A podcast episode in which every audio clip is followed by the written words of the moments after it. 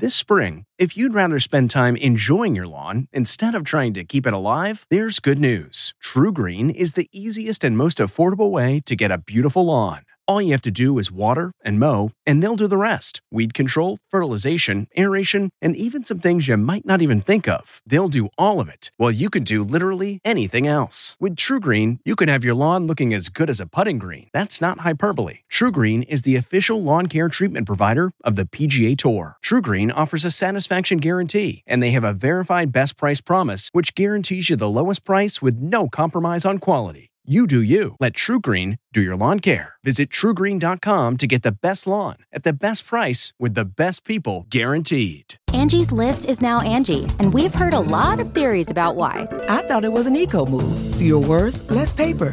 No, it was so you could say it faster. No, it's to be more iconic. Must be a tech thing. But those aren't quite right. It's because now you can compare upfront prices, book a service instantly, and even get your project handled from start to finish. Sounds easy.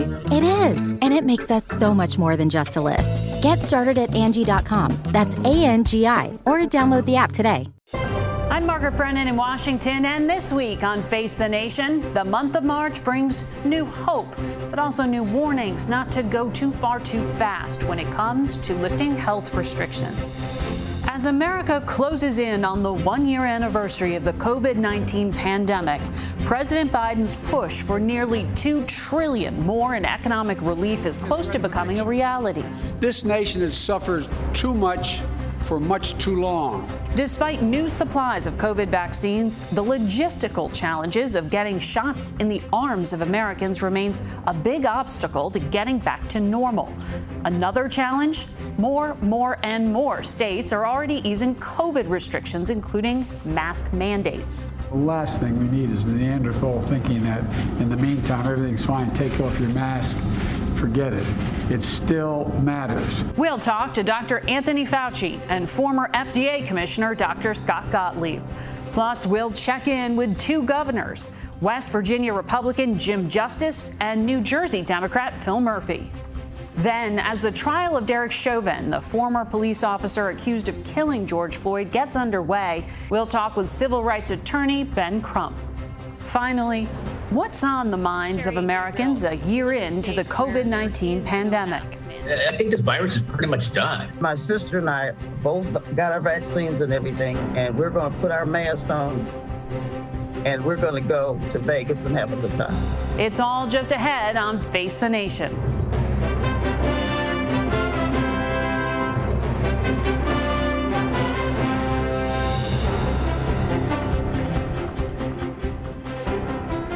Good morning and welcome to Face the Nation. If all goes as expected early this week, many Americans will soon receive a third installment of economic aid from the federal government.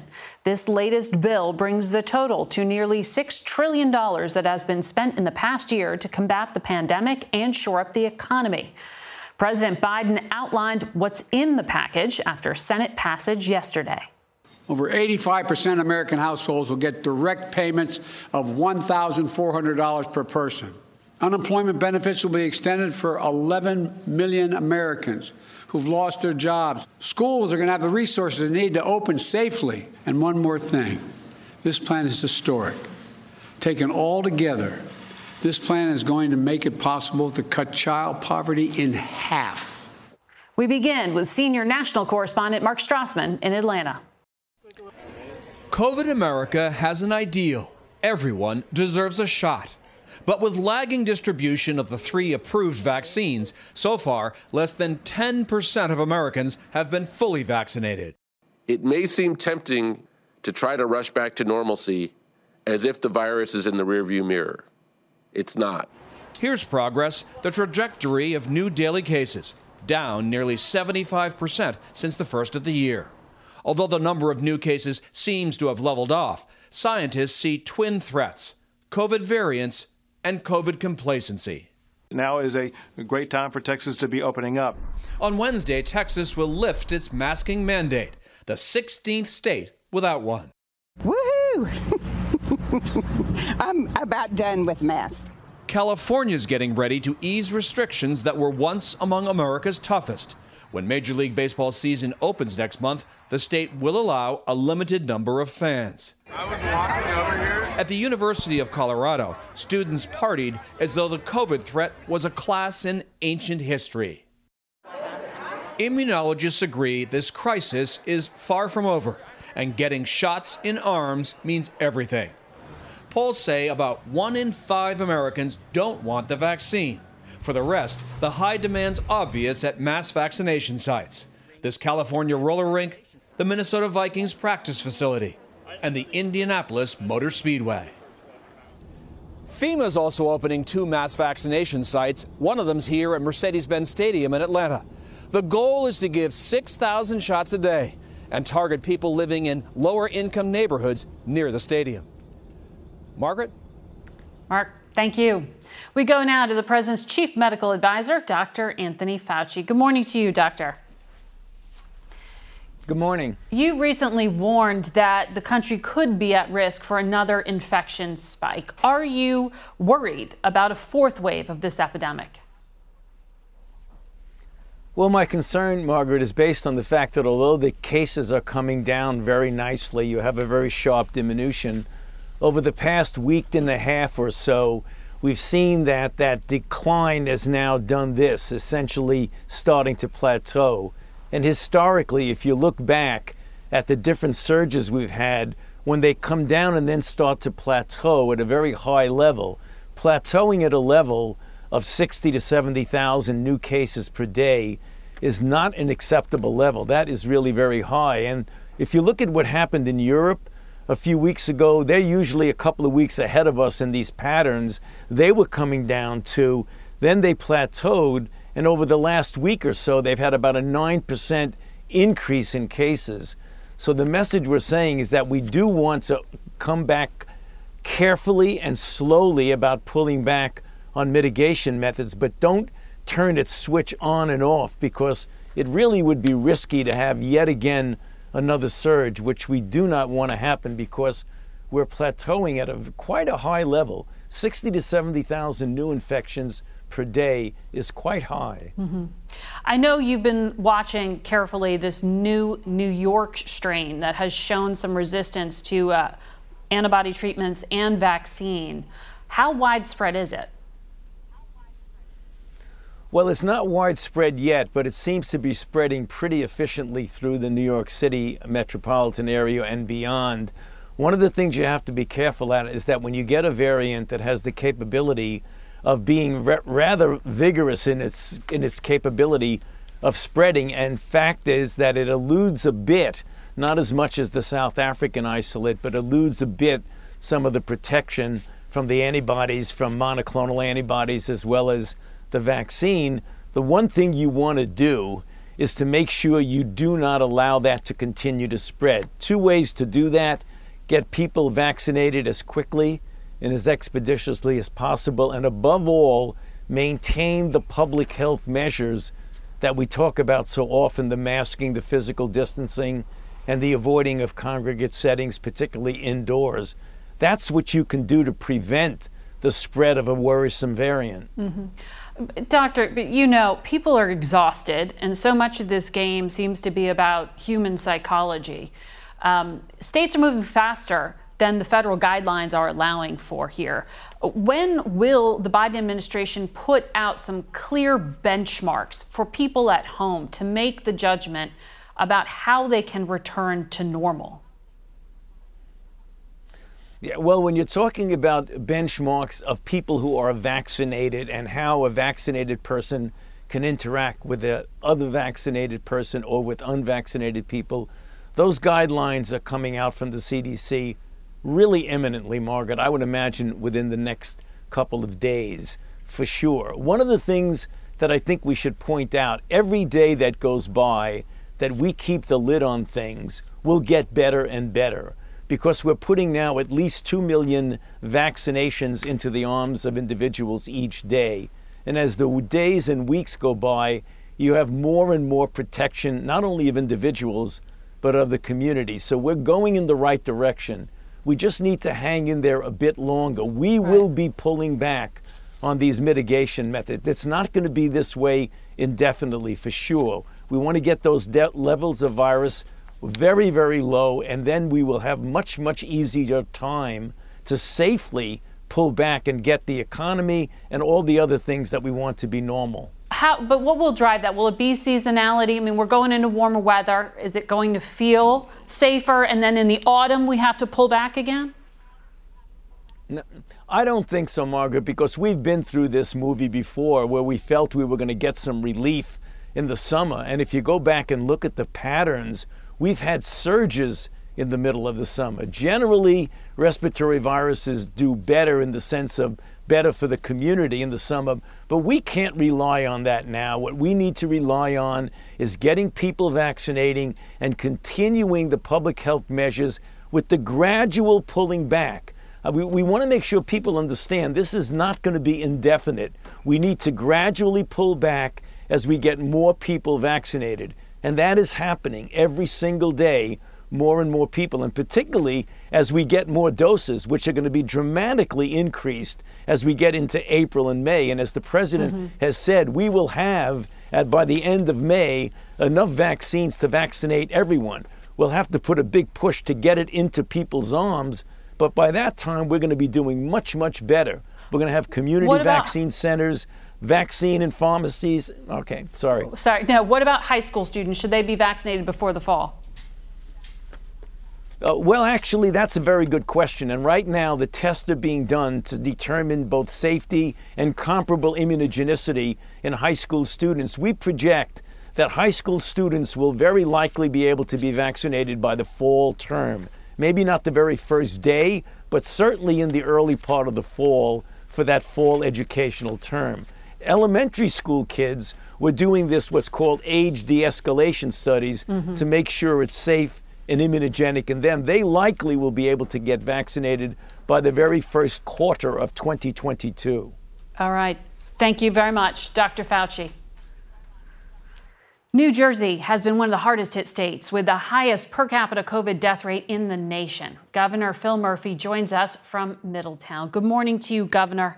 Uh, as we just laid out, it has been rough in your state. You have had two real waves. First, last last time around this year, uh, this time around last year, I should say, and then again in the fall. Uh, why did you get hit so hard twice? Good to be with you, Margaret. And Tony Fauci has been an extraordinary advisor to us and to me personally. We got hit uh, as part of the Metro New York City reality last uh, winter and spring without question. Uh, we're the densest state in America. Uh, that, that's usually a good thing as we build out our economy, as we take advantage of our location. But with a pandemic, uh, it's been a, uh, as my late mother would say, a big cross to bear. And that is also a contributing factor as to why we also got hit hard with the second wave. We assume, by the way, that the New York City variant that you and Dr. Fauci were talking about uh, is in New Jersey. So that's another example that we're in the densest, not just state in the country, but the densest region in the country with lots of commuting back and forth, lots of common behavior, whether it's work uh, or otherwise. And uh, that's just the reality. We'll do everything we can to, to push back at that.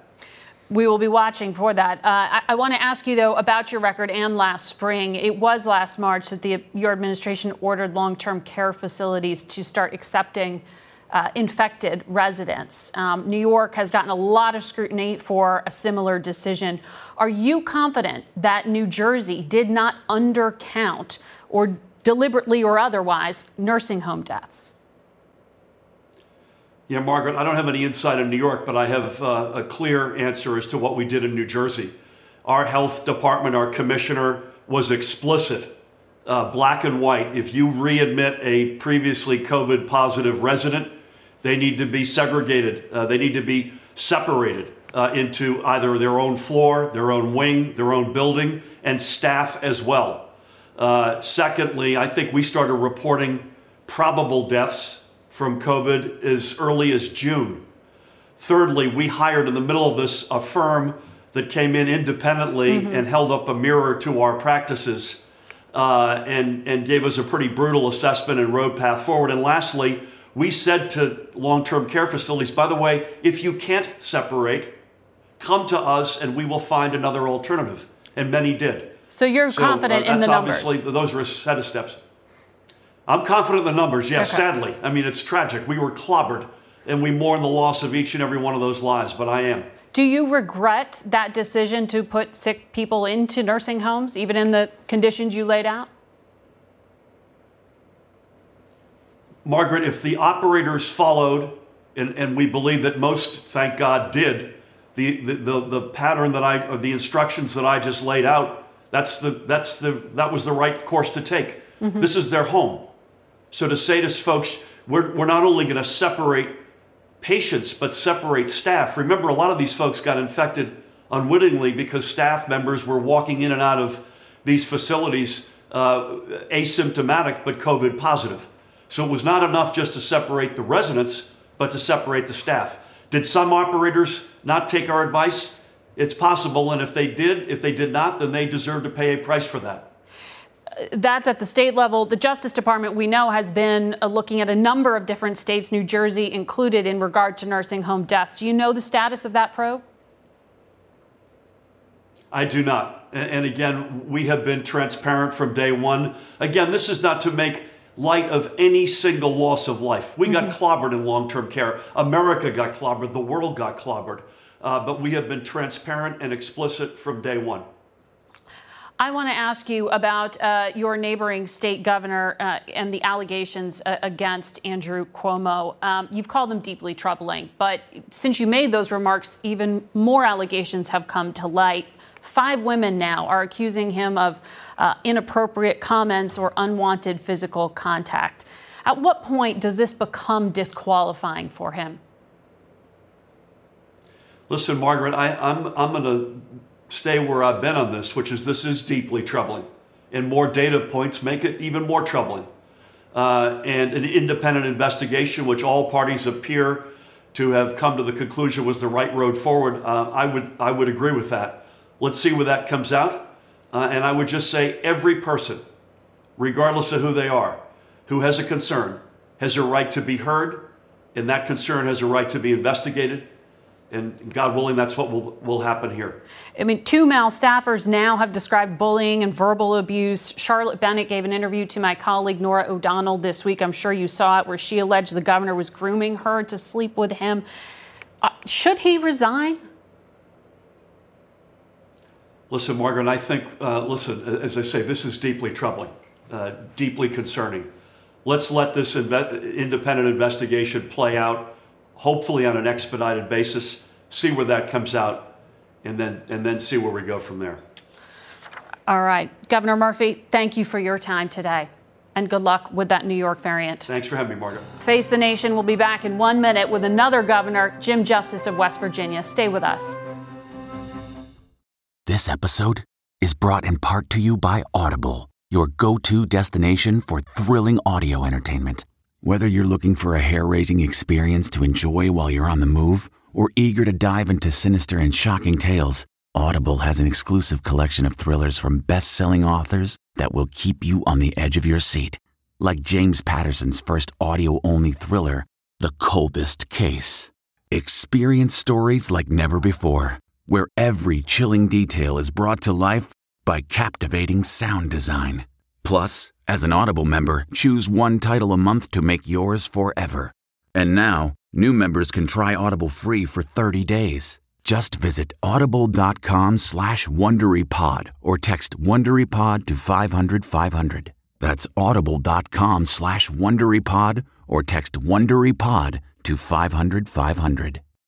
Looking to instantly upgrade your Mother's Day gift from typical to meaningful? Shop Etsy. Get up to 30% off well crafted and personalized gifts from participating shops until May 12th. This year, embrace your creative side. You know, the side your mom gave you, and shop Etsy for custom jewelry, style pieces, home decor, and extra special items she'll adore. Need something original and affordable for Mother's Day? Etsy has it. Shop until May 12th for up to 30% off gifts for mom. Terms apply.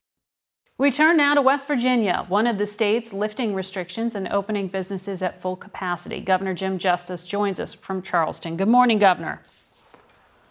Good morning, Margaret. How are you doing? Uh, I, am doing well, and I know you must be pleased uh, since you are one of the very few Republican governors who supported this $2 trillion COVID relief package that the Senate just signed off on. How do you justify to your fellow Republican governors and to the country why this is worth $2 trillion of taxpayer money? Well, Margaret, I've got to just say just one thing, and it's just this. You know, from the standpoint of signing on to pay off big pension debts and everything, I've never been in favor of that at all. Now, I've not seen all the particulars about the bill. What I'm signing on to is just one thing. You still, you've still got a lot of people in America that are really, really hurting. A lot of people that are struggling trying to pay the rent, and a lot of states and, and, and counties that are hurting as well. Now, in that, when we tighten down, and I'm a business guy, I'm not a politician. When you tighten down things and everything, and you just try to skinny it down and just do X number of dollars, we have proven that we have missed the boat. What we need to do is we need to go big or don't go, in my opinion. Mm-hmm. And so mm-hmm. I'm pleased with, with the fact that we're going big and we're going to absolutely try to really right ourselves and get our economy get back and going. You mentioned pension funds, which is one of the criticisms from Republicans that these funds are, are you know, used in ways they're not intended to be by Democratic governors. But you've been criticized yourself by your home state uh, Senator Joe Manchin uh, for sitting on past federal COVID relief funds and then using it for unrelated projects like potholes. Joe Manchin said, I don't know of a pothole that's had the COVID virus. How do you respond to that? Listen, Joe Manchin is a professional politician, and I'm not going to get in a food fight with Joe Manchin. I mean, absolutely. You know, Margaret, we have handled the CARES dollars here perfectly. And absolutely, this state is being managed very well. Now, along the way, you know, if Joe wants to continue with all of his political rhetoric and everything, I can't do anything about that. Like I said, I'm not a politician. I think his statements are ridiculous. So you would stand by the what $100 million on roads? We spent $50 million of our CARES 1.25 billion on medical access roads to be able to help people in West Virginia to be able to get to a medical facility. Our roads had gotten in such terrible shape, mm-hmm. and part of it on Joe Manchin's watch. And absolutely, we spent 50 million of a billion 250 million on our road repairs. Yes, we did. I want to ask you about uh, your state and its response uh, to COVID. As we introduced you, you have loosened business restrictions, but you have kept in place a mask mandate. And in fact, this week you said the decision to lift it by some of your fellow governors was just kind of a macho thing. Um, how do you respond to those in your party who say masks violate their rights? I think that's ridiculous. You know, you know, I don't like the mask either. But when it really, really boils right down to it, you know, Margaret, I have a saying, you know, one robin doesn't make spring. And, you know, when the first robins start coming back, if you just react and run out, oh, you know, it's wonderful, it's spring, it's spring, you're about to get hit by a winter storm and absolutely get your butt handed to you. You know, in this situation, we need to be a little more cautious. Nobody likes a mask. But for crying out loud, if we could be a little more prudent, for 30 more days or 45 more days or whatever it took for us to get on rock solid ground. That's the approach West Virginia is going to take. And that's the approach that I think it should take. You have uh, been lauded for success in getting vaccination out to your people. It's about 18% of the state, I believe, that's been vaccinated. But I want to ask you how you're doing that because what we see in polling, particularly from, for example, the Kaiser Family Foundation, they say that nearly 4 in 10 Republicans, 3 in 10 rural residents are vaccine hesitant. You're uh, running a ruby red state here, sir. So this sounds like a lot of people who would live in West Virginia. How do you convince them to take the vaccine? Margaret, you've got to be truthful and you've got to be transparent and you've got to earn their trust and keep them with you. You know, for, I mean, every single day, you know, or every other day, I'm talking to them. I tell them everything. The right and the left hand in my administration knows what each other is doing. All of our health experts that are unbelievable, absolutely the great Clay Marsh or the great, you know, Dr. Amjad, uh, Dr. Amjad or, or, or, General Hoyer and all the different people that are my medical experts, they're doing an amazing job and everything. Mm-hmm. And absolutely, when we tell our people over and over and over, I tell them, I tell them just this, I tell them this almost every day. For crying out loud, do you really think you're going to take the vaccine and grow antlers? I mean, come on. Just look at all the Yeah. medical knowledge that's around you and everything. You got to be taking the vaccines, and they are. Quickly, before I let you go, uh, same question I put to Governor Murphy. Should the governor of New York resign in the wake of this slew of allegations against him? Well, I don't know every single thing, but I know this that the states, whether it be New Jersey or New York, I mean, they got it all wrong. You know, we got it right in West Virginia. Little old West Virginia, that is, you know, a lot of people perceive These maybe not in allegations on personal way. behavior, though. I think it's terrible. And I, I truly believe, you know, that he has a dog's mess on his hands. And with all this, you know, it's where it Mhm. stands, it's not going to do anything except get worse. And, I, and I would say he needs to resign. Governor Justice, thank you for your time. On the latest edition of our Facing Forward podcast, I spoke with Alexis Ohanian, founder of 776 and co founder of Reddit. We'll be right back with a lot more Face the Nation. Stay with us. Rakuten's Big Give Week is back with 15% cash back. It's a festival of savings at hundreds of stores, including Doc Martens, Ninja Kitchen, and Hotels.com. Prep for summer and save big on beauty, travel, electronics, and more. It's one of Rakuten's biggest cashback events, and it's on May 6th through May 13th. Join today for free and get an extra 10% cashback boost. Go to Rakuten.com or download the Rakuten app today. That's R A K U T E N. Shoppers get it. Achieving a gorgeous grin from home isn't a total mystery with Byte Clear aligners. Just don't be surprised if all of your sleuthing friends start asking, What's your secret? Begin by ordering your at home impression kit today for only $14.95. Byte Clear aligners are doctor directed and delivered to your door. Treatment costs thousands less than braces. Plus, they offer flexible financing, accept eligible insurance, and you can pay with your HSA FSA. Get 80% off your impression kit when you use code WONDERY at Byte.com. That's B-Y-T-E dot com. Start your confidence journey today with Byte.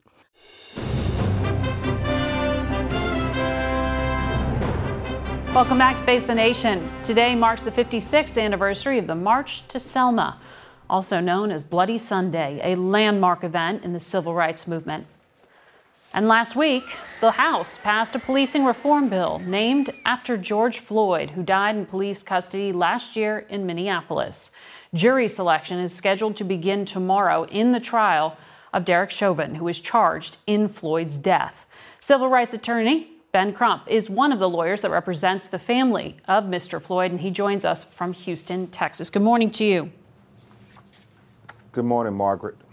Sir, there was a late development over the weekend in regard to the potential third degree murder charge against this former officer uh, in the state of Minnesota's case. It, will jury selection still begin tomorrow? Will things get underway Monday? It is our understanding that the trial will get underway Monday. Uh, George Floyd's family, as the victims who I represent, have been informed that they have every intention of the trial going forward. In anticipation of that, we have seen protests uh, in cities around this country. In Minneapolis, some businesses are already being boarded up in fear of potential violence, like what engulfed that city last June. You've been with the Floyd family. What is their message to protesters? Well, their message is thank you for standing up and exercising your First Amendment rights, but doing so in a peaceful way. I know Attorney General Keith Ellison, the first African American Attorney General for the state of Minnesota, is going to prosecute this case zealously, and that's why they moved for the third degree murder charges to be instated because they want to make sure that the jury has every option to hold Derek Chauvin criminally liable for the torture, the inhumanity, and the murder of George Floyd. That is the state's case. We know that often happens before the, a federal case gets underway. Uh, but there has been uh, a grand jury impaneled uh, in Minneapolis, and the Justice Department has called new witnesses. I mean, do you have any indication as to how the Biden administration's Justice Department is going to handle this? Well, it is my belief that uh, George Floyd's civil rights were violated. I mean, you look at that video, you hear him say 28 times, I can't breathe. The public is begging the police to take the knee off his neck. They say his nose is bleeding.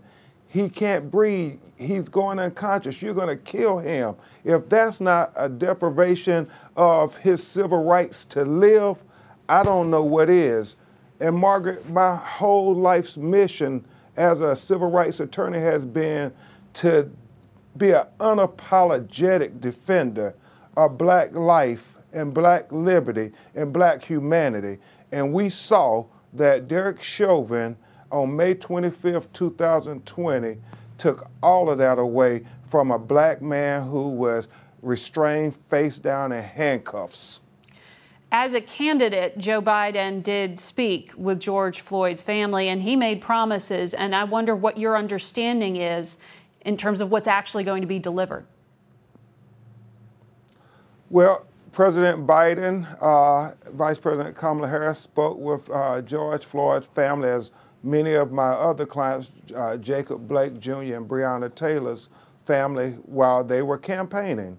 And they uh, were sincere in saying they believe we need to have uh, police reform. We need systematic change and reform in policing.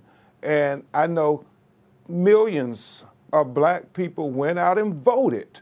And these cities like uh, Atlanta and Milwaukee and Detroit with George Floyd and Breonna on their mind. And so it is my hope that President Biden, who said that this was going to be a uh, priority for him to get policing reform, that he will not ever forget those conversations with George Floyd family, those conversations with Breonna Taylor's broken-hearted mother, those conversations with Jacob Blake, who's paralyzed because their lives matter, black lives matter, and this would be something that he could deliver mm-hmm. that will be a permanent brand for his legacy that he did not forget those black people who he talked to on the campaign trail once he ascended to the leader of the free world.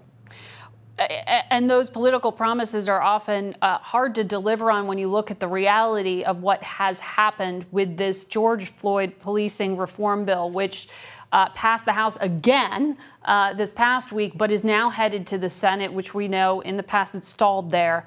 What area is there for compromise? Can you stomach anything compromised on qualified immunity? Well, we understand that uh, politics is the art of compromise because we want to make progress.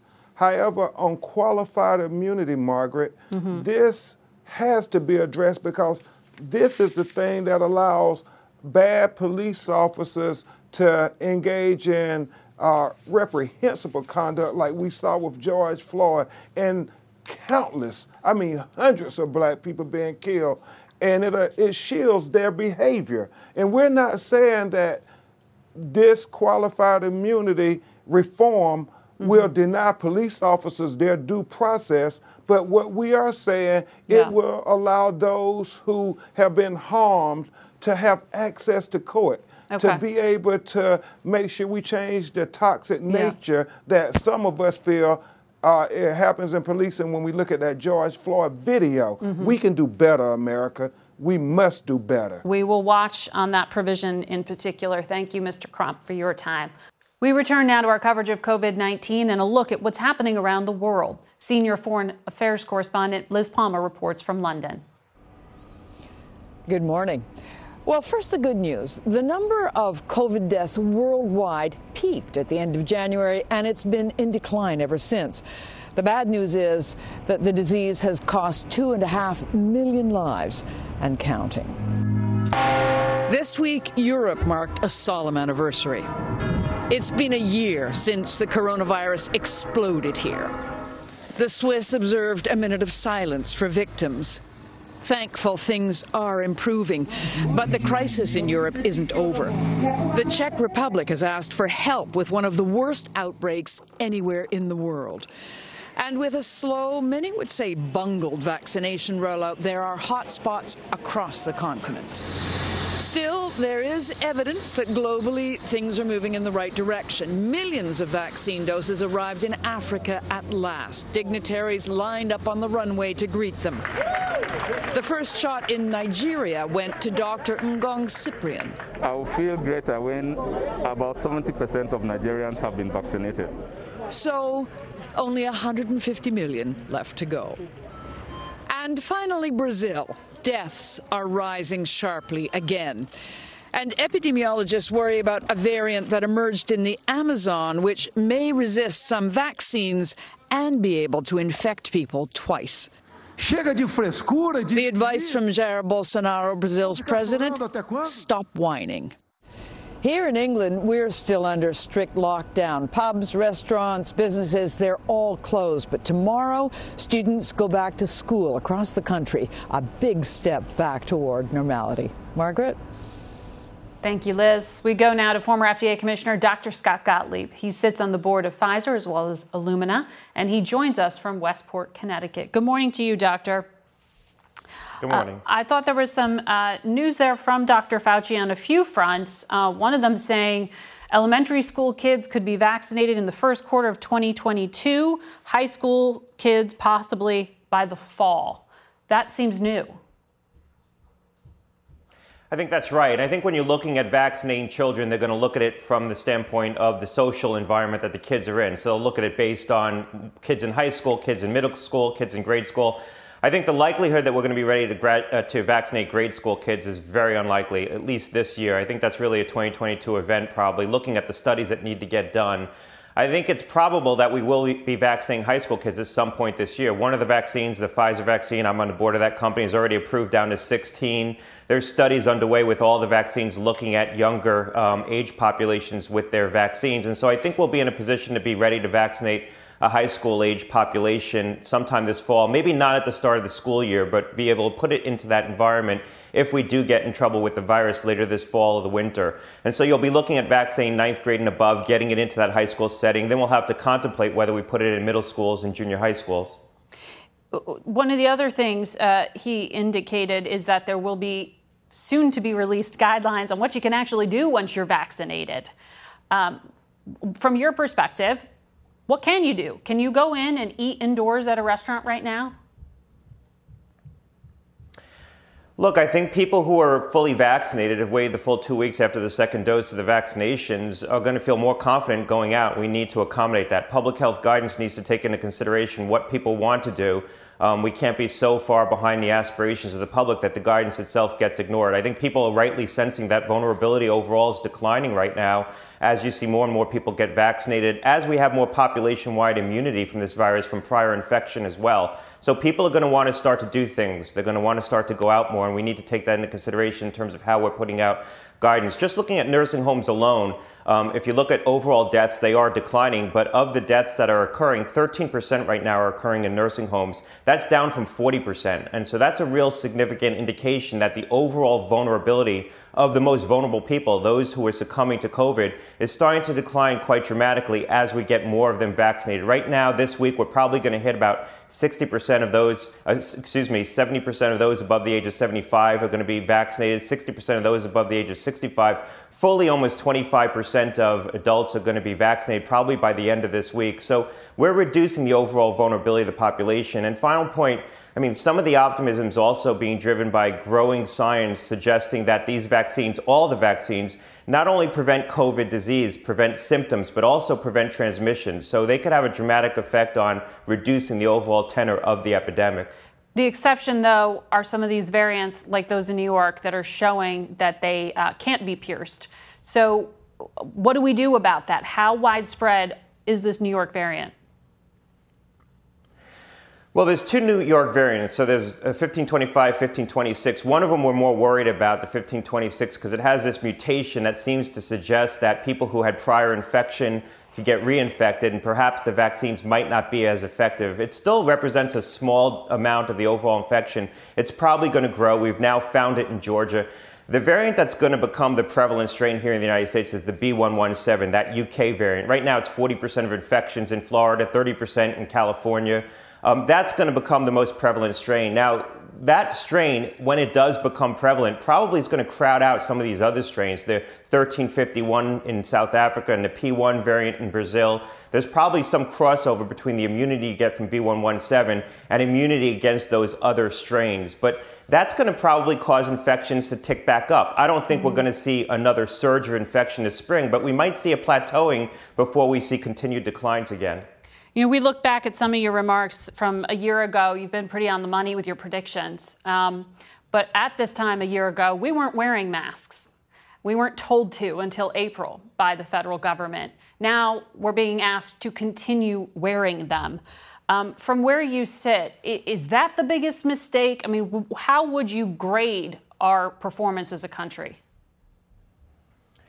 I think the masks are the single biggest mistake because it was the easiest intervention that we could have reached for early to prevent spread. I think this was a real failure to detect all of the asymptomatic spread. We overestimated the role of fomites, of contaminated surfaces in spreading this virus because we weren't recognizing all the spread that was happening from asymptomatic individuals because we weren't doing good tracking and tracing we were using a flu model to detect COVID spread, and it wasn't applicable. So CDC was very slow to recognize this.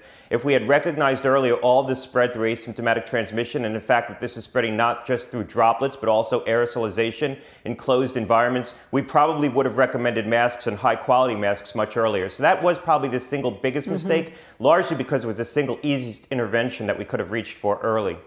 Dr. Gottlieb, thank you for having, helping us navigate this over the past year and uh, in the weeks ahead. We'll be back in a moment. the comfort of your favorite seat is now your comfy car selling command center, thanks to Carvana. It doesn't get any better than this. Your favorite seat's the best spot in the house. Make it even better by entering your license plate or VIN and getting a real offer in minutes. There really is no place like home.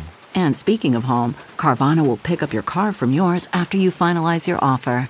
Visit Carvana.com or download the app and sell your car from your comfy place. That's not just the sound of that first sip of Morning Joe. It's the sound of someone shopping for a car on Carvana from the comfort of home. That's a good blend. It's time to take it easy, like answering some easy questions to get pre qualified for a car in minutes. Talk about starting the morning right. Just like customizing your terms so your car fits your budget. Mm-mm-mm. Visit Carvana.com or download the app to experience car shopping the way it should be convenient, comfortable. Ah. One year ago this week, many of us realized that COVID 19 was going to dramatically change our lives. We spoke with several Americans from across the country to reflect on the last year and look ahead. We began by asking if the group trusted the vaccine. I trust the vaccine, but I don't think that the vaccine is just going to be the, the cure all and everything is going to be lovely.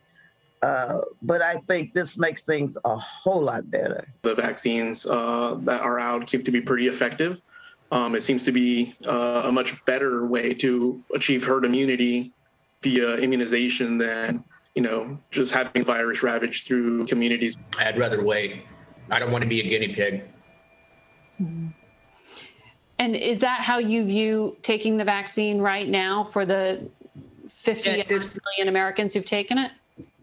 Yes, ma'am. At, at this point, uh, I would rather wait a year or two, make sure people aren't dying from it or turn into robots or something like that. but uh, I'd rather wait. And, and Gabriel, is that where you are? I would never consider taking it. Like Sandy said, I don't want to be a guinea pig. Sherry and Gabriel, you live in states where there is no mask mandate. Do you both wear masks, Sherry? Um, yes, I, I, do. I'd rather err on the side of caution um, and not transmit anything to somebody else that could cause them to, to get sick and possibly die. I just don't think they work like they say they do. Do you consider it a burden? Yes, ma'am, I do. Why? Because they're trying to force me to do something that I personally don't feel I need to do. When you hear this is aerosol, that it passes through the air, that coughing is in part how this virus is spread, do you not believe any of that science? No, ma'am, I don't. The other day I was walking at a restaurant and uh, they had uh, onion rings. I had my mask on. I could still smell it.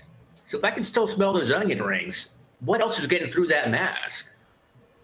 Well, in terms of the aerosol particles that you would be sharing, do you not see the barrier as What doing else? anything? No, it's not. Obviously, I can still smell those onion rings cooking. So what else is coming through that mask? So the mask isn't working. How many of you would feel confident to go in and sit indoors and eat at a restaurant right now? Can I see a show of hands? We've Would all- times. We've already done it several times. We do it at least once or twice a month. And would all of you feel safe getting on an airplane right now?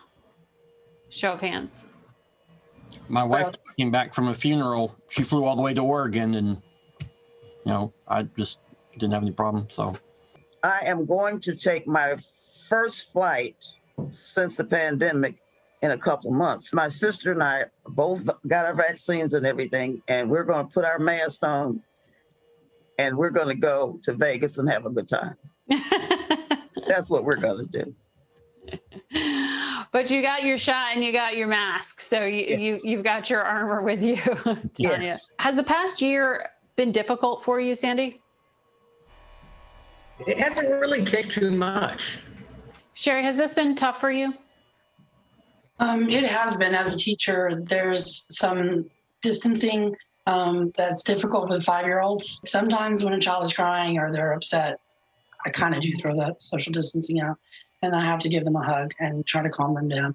But as far as difficulty, it's been hard to be in the minority in my community as far as following the regulations and, and the suggestions uh, for safety. What part of it has been difficult? It's been difficult to be um, the outsider of when others are skeptical of the validity of the pandemic. Tanya, did you feel uh, uh, that you had a similar experience? I mean, what part of this past year was difficult? When the pandemic hit, my family got to see it up close and personal. My nephew, early on, was stricken with the pandemic. Uh, he spent, we thought we were going to lose him. He spent like three weeks on a ventilator. Couldn't get in to see him. Uh, it, it was just, it was heartbreaking. Juan, what about you? How was this past year for you? Um, personally, actually, it, it hasn't affected me as much as it's affected business owners. It's affected educators like um, uh, Sherry. Um, I'm, I I feel like I'm lucky in that sense, obviously, but um, uh, as a gig worker, I, you know, do take some risk. Um, I wear my mask. I ensure that my passengers wear masks as well. When this is over, what is it that you are looking forward to doing? Uh, my parents are elderly, and uh, I do wear a mask eh, with them. But uh, I'm looking forward to being up, going up to, to them and being able to hug them, and not having to wear a stupid mask. Is that what everyone misses the most? Being able to hug and kiss and shake hands? Sure. Absolutely. I mean, for me, church is important to our family. You know, we haven't been in church, you know, over a year. We've been doing some Zoom things and everything. Same here. Our church was big huggers during our um, giving of the peace, and I just miss them. And Tanya, you were saying yes. Yes, I uh, I come from a, a, a big family, and uh, my mom is still with us. She's 91 years old, and she's in better shape than all of us. Just being able to, you know, have her come to dinner. You know, I can't do that now. Sherry, what about you? I'm definitely missing hugging my friends and spending time with them. Um, we didn't do it as much as we used to. You know, we were always like, oh, we'll see each other sometime. Now we're definitely going to hang out. Juan, what's the what's the first thing you're going to do once you get that vaccine? probably travel, just you know, just be around friends and you know, go to restaurants, you know, have things be back to normal. Just you know, go out in the street and and see people walking around without masks. When you hear, you know, Juan and Tanya and, and Sherry talk about their experiences and their hope, um, do you have a second thought and say, well, why not take some of these measures, like getting a vaccine or wearing a mask, if it gets us back to normal faster? No, ma'am. None of it makes you question your decision. No, ma'am. And same with you, Sandy. As far as wearing a mask, I think that's all over. And uh, I think this virus is pretty much done. It's just uh, we're on the, the long stretch and or Hmm. the last stretch, and that's pretty much it. But you can see the checkered flag; it's already there, so it's pretty much done. But as you heard Dr. Fauci warn this week, the country still has between 60 and 70,000 new infections a day, and we are at risk of another spike.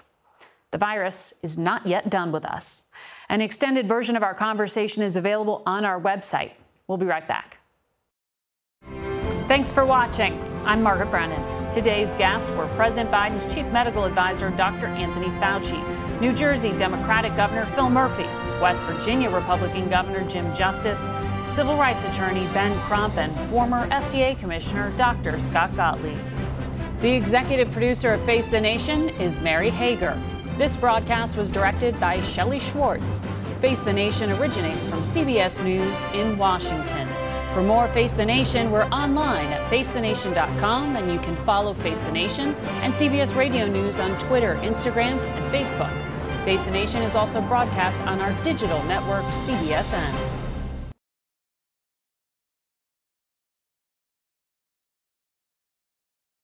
If you like Face the Nation with Margaret Brennan, you can listen early and ad-free right now by joining Wondery Plus in the Wondery app or on Apple Podcasts. Prime members can listen ad-free on Amazon Music. Before you go, tell us about yourself by filling out a short survey at wondery.com/survey. One, two, three, four. Those are numbers. But you already knew that. If you want to know what number you're going to pay each month for your car, use Kelley Blue Book My Wallet on Auto Trader. They're really good at numbers. Auto Trader.